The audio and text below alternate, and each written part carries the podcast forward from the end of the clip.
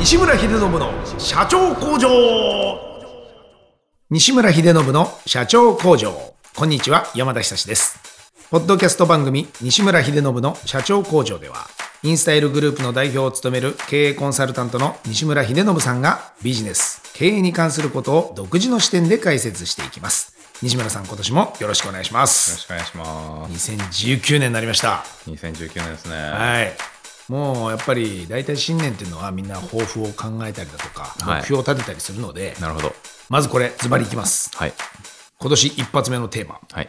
目標を達成する方法できるだけ低くする。早いな今年も 即断だったな以上で確かにそうす。ですよね、いえー良いお年を。明日ラーメンを食べるみたいなこと言って、食べた、はい。でこれで終わり、はい。えーまた来年今年もの抱負、無事達成。すごいな良いお年を。ポッドキャストじゃあ何？これ2019年1回だけ？2020年もよろしく。ダメダメ。ダメです、はい。やっぱりこう大きな目標をぶち上げて、はい。掲げて、はい。それを決めたまではいいと、はい。でそれを今度達成するまでのプロセスってそこでやっぱり知りたいんですよ。あのね、あの真面目な話なんですよ。でも、今のはちょっと、あの、茶化しすぎましたけどほ、目標って、あの、達成能力じゃないんですよ。本当に設定能力なんですよ。あれ？じゃあ意外に今のは言えて妙で。結局、いかにちょっとストレッチした目標を、例えば自分にとってほいい感じの目標を設定できるかというかなんですかね。じゃあ今、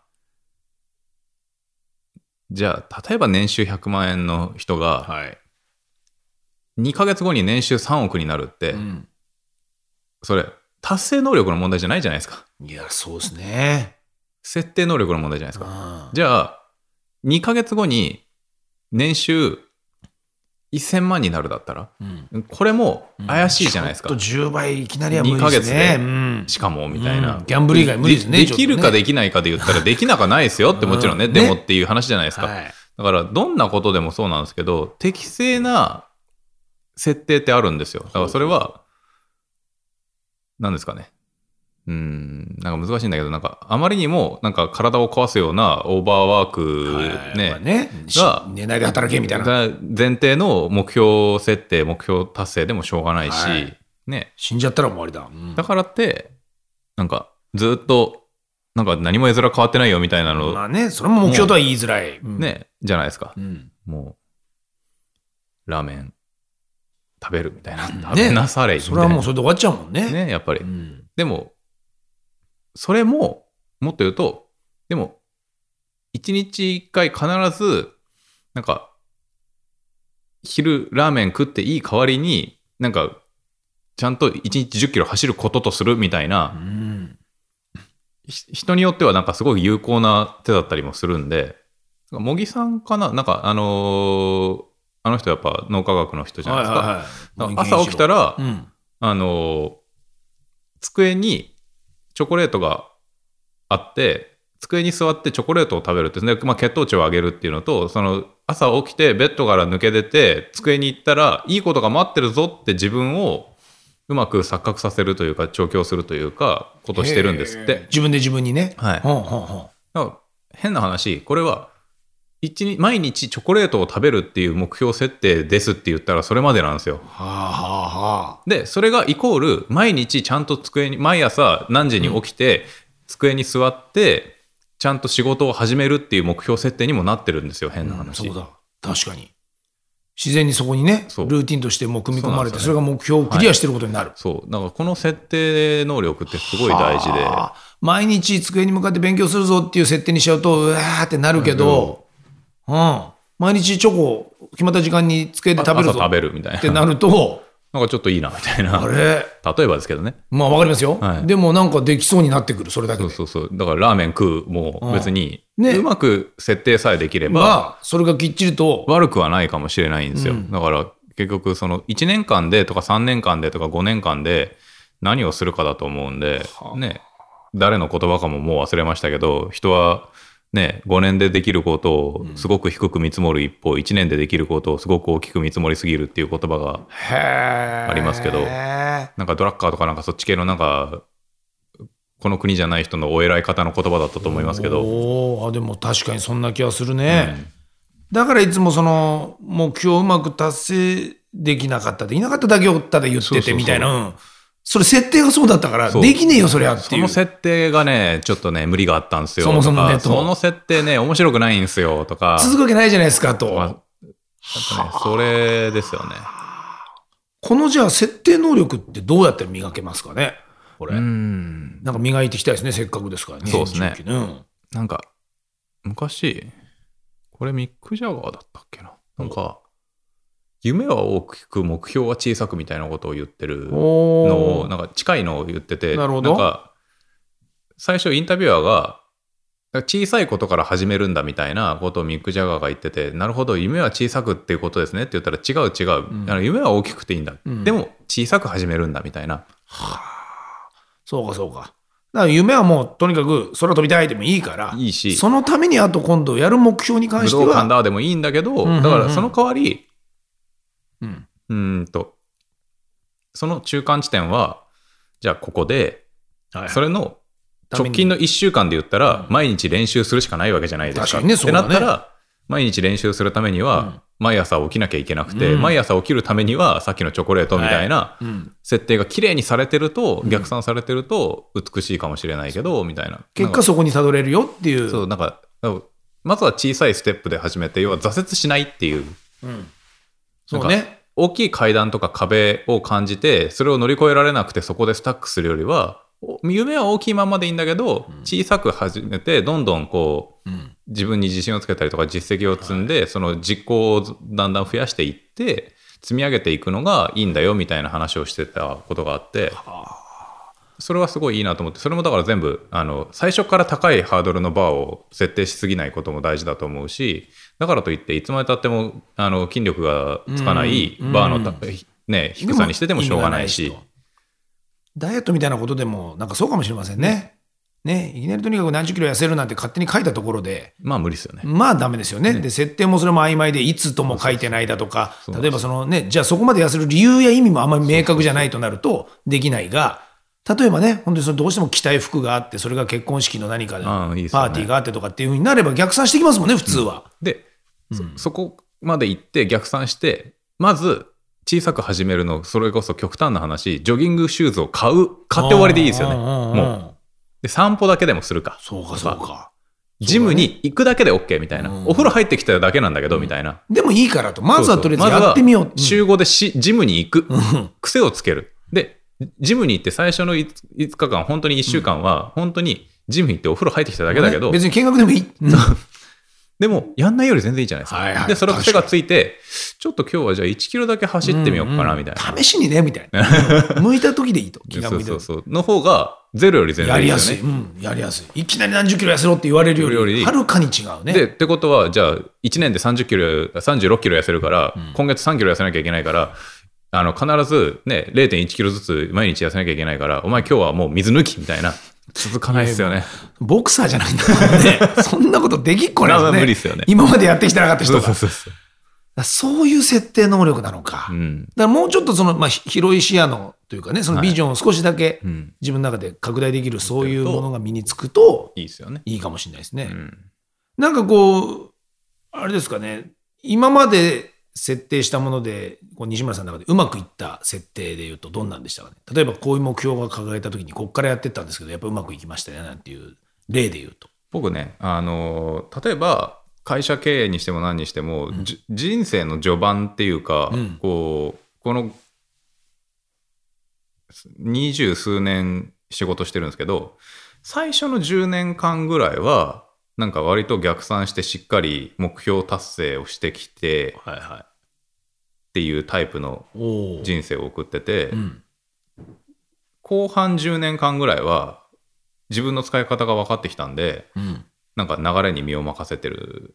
んですよ。ほなんか、これ、あの、友達もそうですけど、まあ僕もなんか、俯瞰逆算型と自然展開型って言ったり東洋型と西洋型って言ったりいろいろするんですけど、うんなんかこう自己啓発本に出てくるようなこうなんかこうへえ一応わ分かれるんですねこう分かれるんです夢よの。でなんか昔あの当時飲食バリバリやってたんであのワタミの渡辺美樹さんが「夢に日付を」っていう本を出したんですよ。へえでまあ、まあ、6本の柱をとか7本の柱をあ作って先に？まずあの仕事で教養で健康でななんで財産で家族でとかってそれぞれもうなんか5年後10年後にどうなってたいかっていうのをまず書いてで自それを分年表みたいに。そうですそうです。うんでもう逆算して5年後にこうなってたいから2年半後にこうなってなきゃいけなくてだから1年後にこうなってたいから1ヶ月こうやって使うから、はい。今週はこうやって使うからこの今日はこうやって使うみたいな。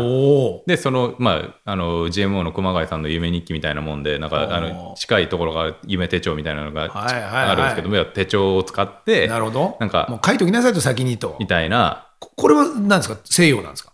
これ西洋。型ですねだからあの俯瞰逆算タイプ。まああ逆算か。逆算して先にゴールがもうマイルストーンを置いて。あであ俯瞰逆算こうやっていくと、ん。まあなんていうんですかねタスクはこなせるというか、まあねあので塗りつぶしていく感じで。だんだん成長していけるというか、はい。第2段階。はい第3段階。そうなんですよ。で、これはこれでよくて、なんかある一定のところまで行くのには。で、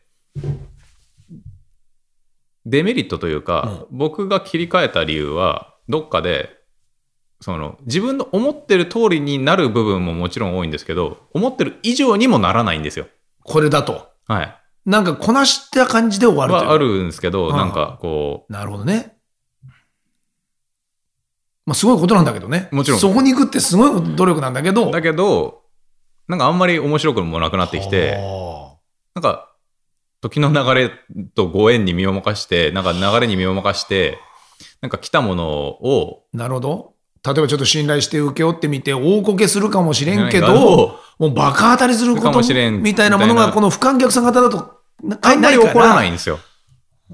だって、日々のタスク勝利して、あの、チェックリストを塗りつぶしてるので、いっぱいなんで。まあ、ノルマクリアみたいな感じですもんはい。ね、で、なんか、その、日曜日ちょっとゆっくりすると,、と思ってたら、土曜日のタスクが漏れてるから、それをちょっと埋めるのに使ったりして、バッファーに使ったりしてるから、結果ね。もう全然もう、あれあれと。すごい視野が狭くなってるうんかあんまり楽しくないぞら。みたいな。で、しかも、よし、やったぞっていう気にはなるけど、設定した以上にはあんまりならんくて、はあ。なんか変な話ですけど。これやってみた感想ですね。やってみたけど、はい。そこまで行くんだがと、で、それこそ、だから100店舗やるって決めて、100店舗にはしたけど、うん、あれと。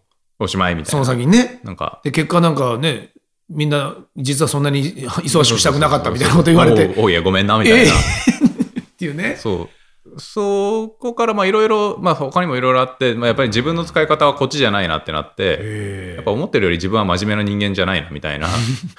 無理だな、みたいになってこの。通りやることが全てじゃないと。ないなと思って、あの、そうですね。あの、どっちかというと東洋思想というかはあ、ご縁に身を任せるというか、時に羽目を外しそうなようなことがあったとしても、でもまあいいやみたいな、なんか流れがそうなったらいいやと思って、なんかちょっと、ぼやっとしてるんですけど、あじゃあ今は東洋型になってきてる。割と東洋型なんですけど、なんか、どっちもあるんですよね、一長一短が。いいと思うんですよ。ただ、あの、東洋型のいいところは、なんか自分でも思ってみない、もう見ないようなことが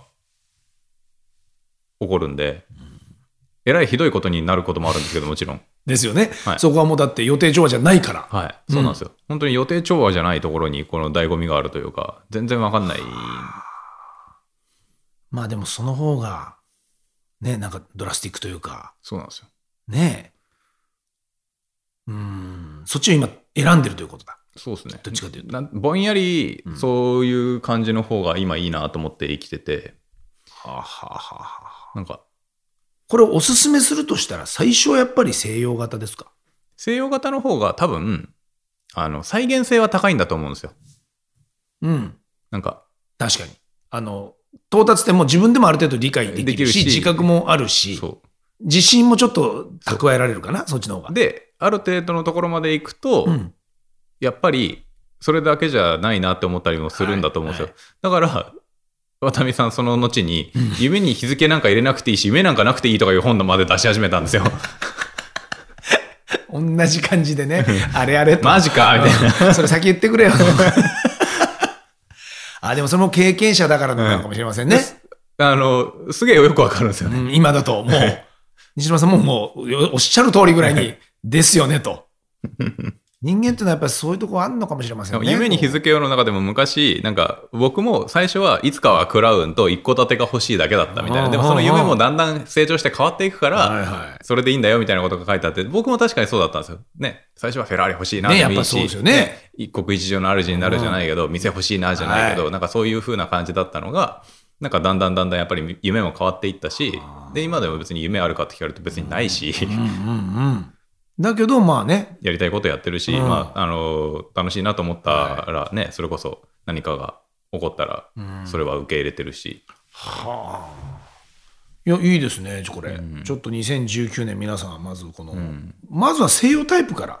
ね、そこはやっぱり最初は大事だから。達成したり、なんか、ね。ある程度のレベルまで、なんかこう、対応力をつけたり、ね、はいはい。基礎力を身につけたりだとかっていうのには、いいやっぱ西洋タイプのその不感逆算で、いつまでにこのぐらいにはなってたいから、はい。ってことはこうしておいた方がいいねっていうのは有効だと思うんですよ。で、その後に夢を叶えたりだとか、志の方向に向かったりするときには、なんとなく、その。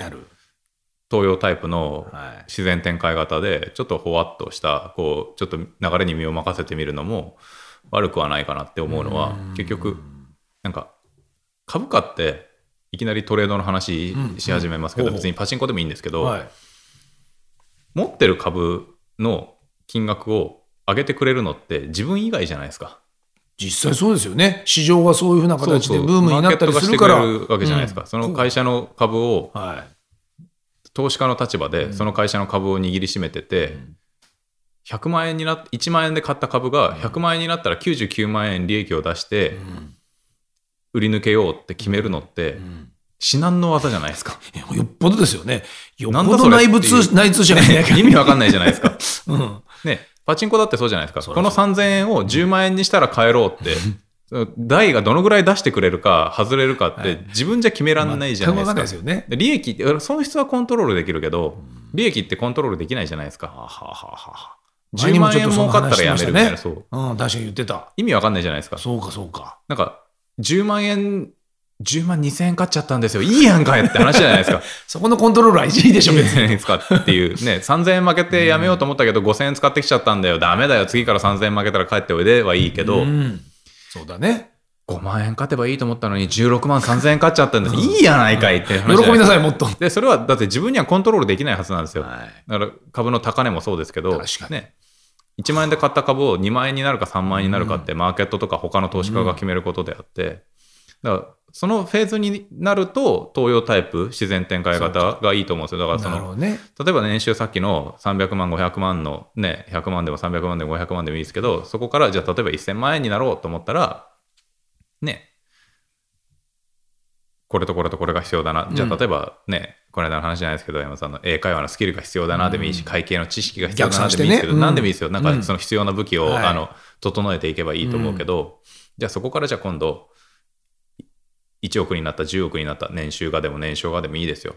で、もう自分ではもう、イメージできないじゃないけど、逆算できないところまで来たってなった時うんに、うん流れに身を任せるしかなくないですか？みたいな。むしろね、はい。その次何を指針にっていうよりは、どちらかというとそっちの方が楽しくないかと。どんどんどんじゃあマイルストーン置いて、じゃあ年収1000万の次は3000万、その次は5000 5000万万、その次は1億、その次は3億、10億。いや、それはそれでいいけど、その年商でもいいですよ。はい。年商100億の次は1000億、ね。うん。1000億の次は1兆円、1兆円の次は10兆円ってやってってもいいけど、それって本当に狙って逆算しておいたところでもうその規模になってったら、自分じゃ全部コントロールはとてもじゃないけどできないし、まあ、あとは例えばそれをコントロールしてその結果の数字になったとしても、まあ、さっき言ったように、ね、楽しいとか何かそういう違う以上にはならないから、うん得られない、うん。数値だけが勝手に売買になっただけみたいなことになるでしょと。例えば年商100億から200億にしようと思ったら、200億にこの方法でおそらくできるんですよ。再現性は高いから。うん。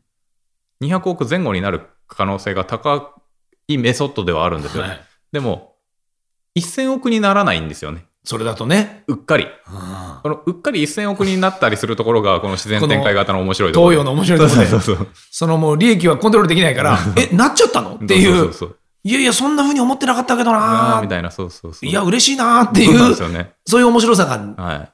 やっぱこの、まあ、スケール感で言うと。そうだからまあ、あの、自分がどっちに向いてるかをちょっと理解した方がいいなと思ってて、僕は最初の頃は、俯瞰逆算の方が向いてるなと思ったから、俯瞰逆算の本を読んで、なんかそれこそその通りに行動してみたりしたけど、今は自然展開で流れに身を任してる方が、なんかいろいろ面白い、ね。あの、し、であのいろ例えばいろいろ面白い話も来るしっていう、でもそう慣れたのは、うん俯瞰逆算して、ね。ある程度いろいろ面白い話も来るしっていうポジションまでは自分でコントロールしながらはい行ったからだと思うんですよ。うん。でもそれをバランス見ながら、まあそうよね。でもファンデーションがないと、やっぱりなかなか簡単にはいけないけど、でももしかしたら最初から自然展開でひたすらなんか人に紹介されて流流れに身を任せてパンパンパンパン行く人もいるんで、だから本当に何が自分に向いてるかだと思うんですよ。東洋だけでずっと成功してる人だってもちろんいるはいますから全然感覚だけでみたいないますよ、いますよ。だっていますよねあの人なんちゃかないんだけどなんかいつも調子いいよねみたいな常にそういうとこにいてみたいないますねいるじゃないですか。はいはいはあ面白いですね。これなんかもし自分でね、ちょっと一回自己分析してみて、ねどちらかがいいかはそれぞれなんですけど、まあ分かりやすいところで言うと本当に日本人っぽいっていうところで言うとなんか西洋タイプに最初に入っていった方が、ん。日本人なのに西洋タイプっぽいってのはおかしいんだけど まあまあ。なんかそのねこう石橋を叩いて渡るじゃないですけどある程度少しまずはみたいな。で。すね。多分これあれですか、その今年も当然エンジェル投資やると思うんですけど、やりますね。西洋タイプでのこう企画発案で持ってくる人と東洋タイプで持ってくる人、どっちがあの投資しちゃいますか？いやえっ、と、合ってる方ですね。あ西洋タイプなくせに東洋タイプで持ってくると、こいつ何言ってんだろうと思うし、東洋タイプなのに西洋タイプで持ってくると、あ分かってないな、こいつ、みたいな。じゃあもう両方 OK だから、その人に本当に適した。いいんですよ。だただもう本当にその、西洋東洋じゃないですけど、なんかこう、はいは起業家って、やっぱ、生き急いでるじゃないですか、基本的に。い。うん。いや、そりゃそうですよ。当たり前だ結果を出さなきゃいけないとか、やっぱり当然いねや、合ってるんですよ。何年までの間に上場だとか。はい、そう思うんですけど、うんき急いでるから、なんか行ったことがない場所に行き急いでるから、ナビを設定しないで家出ちゃうみたいなやつがいるし、結果、時間かかっちゃってるみたいな。時間かかるし迷っちゃってる。あの、電車のホームにいて、各駅停車に乗ってて、目の前に着いたのが、急行だったから、急行に乗り換えて、またしばらく行ったら、今度前に特急が止まったから特急に乗り換えて、あ今度新幹線が目の前のホームに次の駅で止まったから新幹線に乗り換えて新幹線からリニアモーターカーに乗り換えてってどんどん乗り換えてるんだけど、ん。乗り物はどんどん良くなってるんだけどお前どこ行きたいんだっけ？みたいな起業家って結構多くて。ーへえ、面白い例え。なんかそうか。うん。今ある目前の行き急いでるから目前のもっと良さげに見えるものには飛びつくんですよはあはあはあその時だけ飛びつくんだが、だけどその急行は本当にお前の行きたかった方向に向かっているのかみたいなもしかしたらすごいスピードでとんでもね遠くにに行ってるかも飛ばさしれないれてる可能性あるぞと。もしくはずっと北南、北南みたいな。いつ降りてお前特急、リニア、新幹線みたいな。何もしないで、ただ乗り物に乗ってるだけじゃねえかみたいな。な。なんか、あるね。だったらなんか最初から各駅停車でずっと北だったら北、南だったら南目指してた方が、よっぽど今ゴールに近かったんじゃないのみたいなのってあるんですよ。なんかそれも、だからそういう迷ってるやつには、なんか、それは東洋タイプじゃなくて、お前がただ目前に、いや、見えてない流れに身を任せて、いや、流れに身を任せてるんだったらずっと乗ってなさいよ、それにって思うし。そうか、そういうアドバイスはしてあげられるそうそうってことだね。見えてなかって、そう、一生懸命なんかうん飛びついてるやつはいるし、そうで逆に俯瞰逆算的に、いや、もうここでちゃんと乗り換えて、うんここに行くんだみたいなやつっていうのをね。は、それはそれでいいそうし、かみたいな。それがもうその人に適種適材であってればもう適してれば全然いいし、伝える。人。うんいいですね、皆さん。ぜひちょっとそんな相談もね、乗ってくれますから、ぜひこのね、うまく社長工場を使って、今年もたくさんの社長を、ねそうですね。作っていきたいですよね。せっせと社長を作ってね。ねそれを期待してますんで。はい。まあ、その、この社長をたくさん増やすっていうのもう、んなんとなくぼやっと決めてるんですよ、僕も。うんうんだからホームページにも書いてますけど、111人の社長と1000億ぐらいのグループにしようかな、はい。ぼやっとしてるんですよ。むしろだからこれは西洋タイプで言ったわけじゃなくて、そうなんですよ。ちょっとまず言ってみる。だから、3年後に、5年後に、8年後に、だから、じゃあ10年後に100人だから、9年後に90人で、8年後に80人でってやってないんですよ。そういうことはしてない。だからもう突然もうこれ達成するかもしれないし、来年、ごめん、なんかね2000億になってて、なんか200人いるかもしれないし、ね、なんか来年潰れてるかもしれないけど、それはごめんって話なんですよ。とりあえず、ぼやっとしたぼやっと、形で今と、りあえず目的地は北海道だな、目的地は沖縄だな、みたいな、北だな、南だなぐらいのディレクションというか、方位磁石というか、ぐらいだけなんとなくだけ置いてあって、今はね。面白いですね。いや、2019年までに達成するかもしれませんからね、これはね。そうですね。それぐらいの、だからその伸びしろが面白いというか、トヨタイプ。そうなんですよ。皆さんぜひ、その中の一人になってみませんか？はい。えー今日はこれで時間でございます。西村秀信の社長工場、毎週1000万投資と題しまして、本当ですよ、これ本気で情熱を持った企業家へエンジェル投資を行っておりますから、ぜひ、えー皆さん連絡ください。詳細は第7回と第8回の放送をお聞きください。番組への質問ご意見、社長工場のホームページ、CEO-factory.com からお問い合わせください。西村さん、本日もどうもありがとうございました。ありがとうございました。今年もよろしくお願いします。よろしくお願いします。